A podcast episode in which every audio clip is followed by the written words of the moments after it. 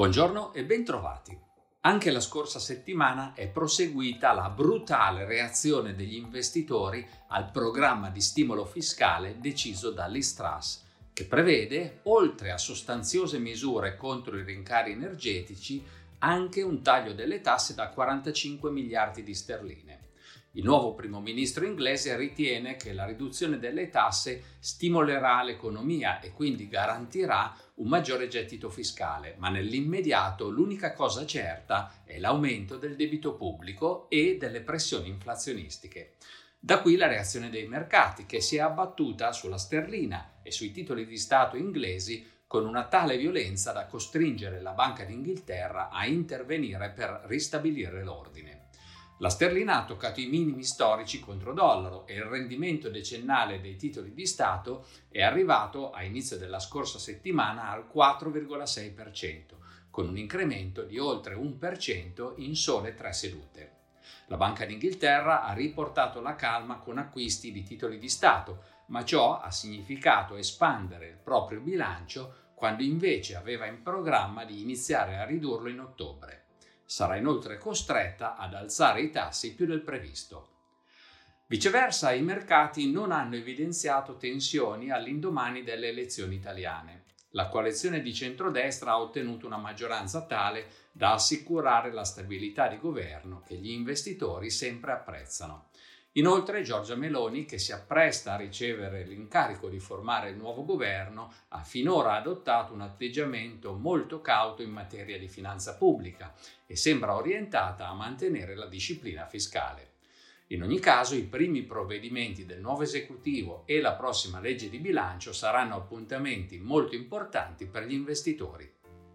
Nel frattempo, l'inflazione preliminare di settembre in area euro è salita al 10% dal 9,1% del mese precedente.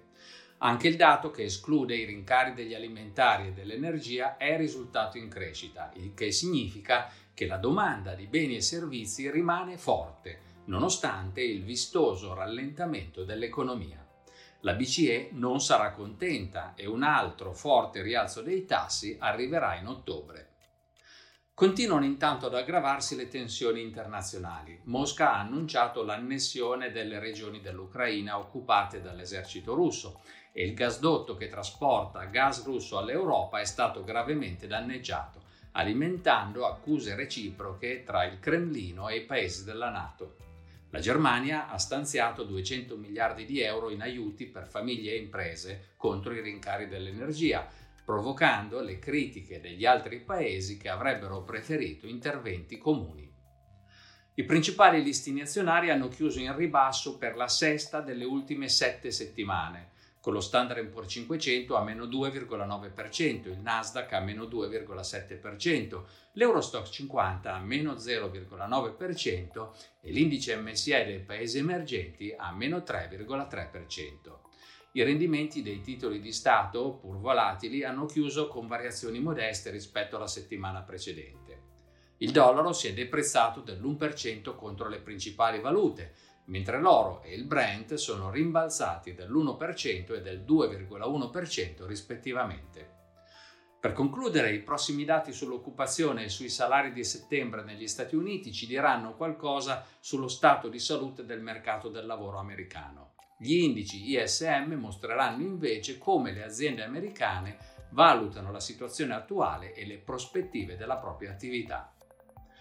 In momenti così difficili come quello attuale è molto importante mantenere la calma e la lucidità che ci consentono di guardare la situazione dalla giusta prospettiva. È evidente che una buona dose di prudenza è ancora necessaria, ma non dobbiamo scordare che anche questa tempesta, come tutte le altre, prima o poi passerà, che i mercati già scontano parecchie cattive notizie e che, in prospettiva, situazioni come quella attuale offrono sempre delle opportunità. Vi ringrazio per l'attenzione, vi saluto e vi do appuntamento alla prossima settimana.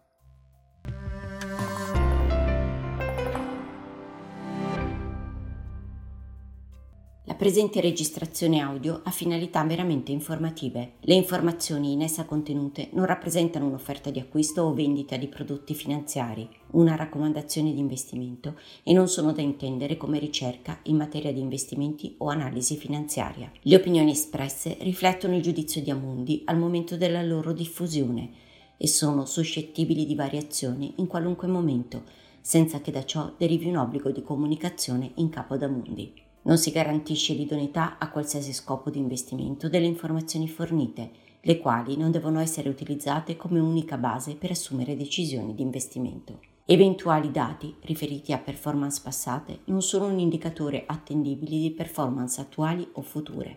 Investire comporta un sostanziale grado di rischio. L'investitore, prima di qualunque investimento, è tenuto a prendere attenta visione della documentazione relativa allo strumento finanziario oggetto dell'operazione, la cui sussistenza è disposta dalla normativa vigente. Le informazioni contenute